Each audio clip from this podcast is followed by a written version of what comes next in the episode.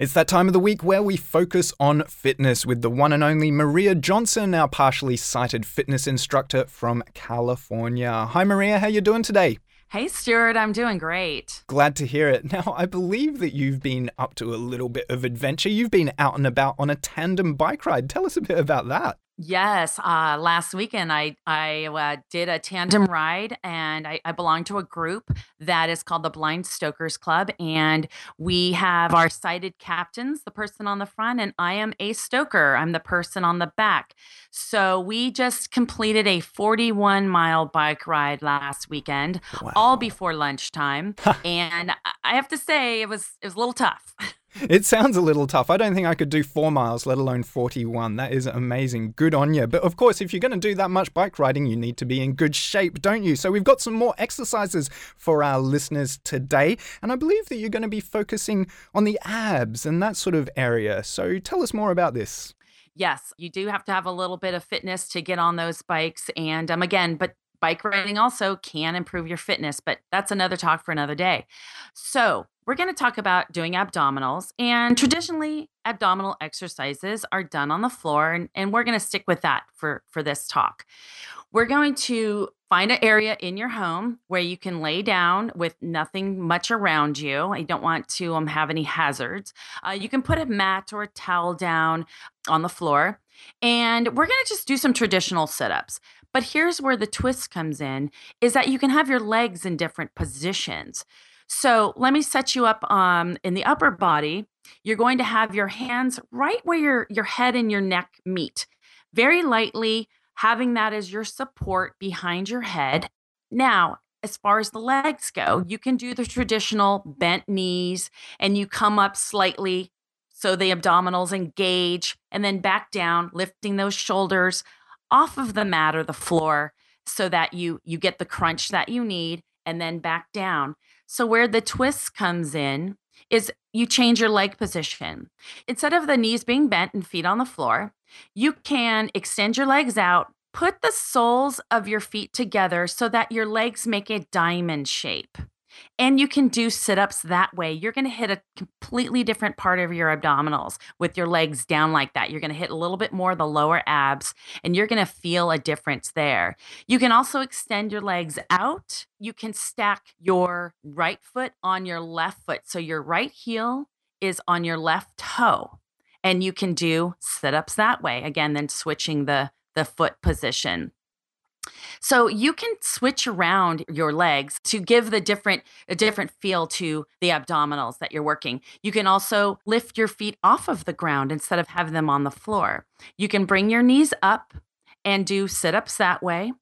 You can also turn it into a bicycle abdominal movement where you actually extend one leg while the other leg is still in the pulled up position. So you would alternate that with each sit up.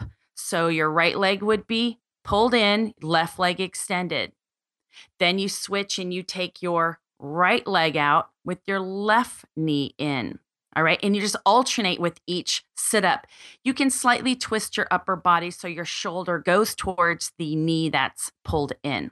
That sounds really great, Maria, some of those abs exercises there. But if you're not quite able to lie down on the floor, if you don't find that particularly comfortable, are there some exercises for your abs that you can do while you're standing up? Oh, sure, there are. No problem. I often give those options in my classes because we do have folks who have a hard time getting down on the floor or getting back up easily for one reason or another, and that's okay. So you can absolutely Absolutely. do abs standing up. So, the way you can do that is just simply, again, standing on both feet. Make sure you're stable. If you need to be next to a wall or something like that for stability, again, I always emphasize that.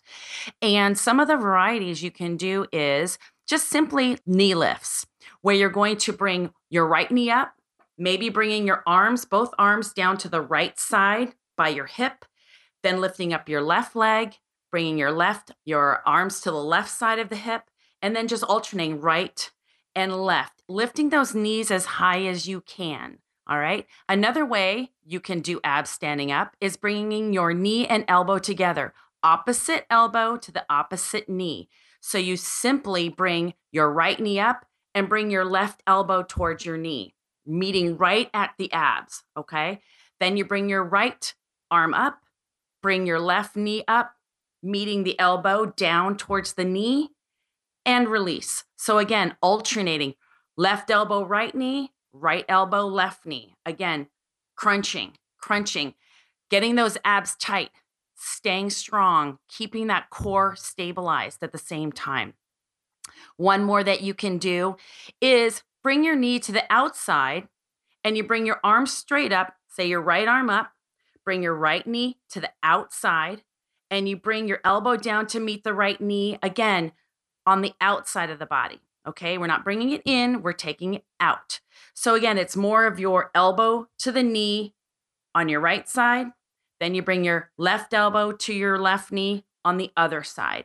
So, again, your knees are not in front of you, they're out to the side. All right, simply pulling down to meet the knee on each side, alternating. Okay, so there's some variations for you to do standing, no getting up and down off the ground, which should be easier for some folks. And I can really see the importance and the value of those balance exercises that we've covered previously in assisting you to do some of those standing up ab exercises. Yes, and that's again why balance should always be practiced, uh, no matter what, especially for if you're partially sighted or blind.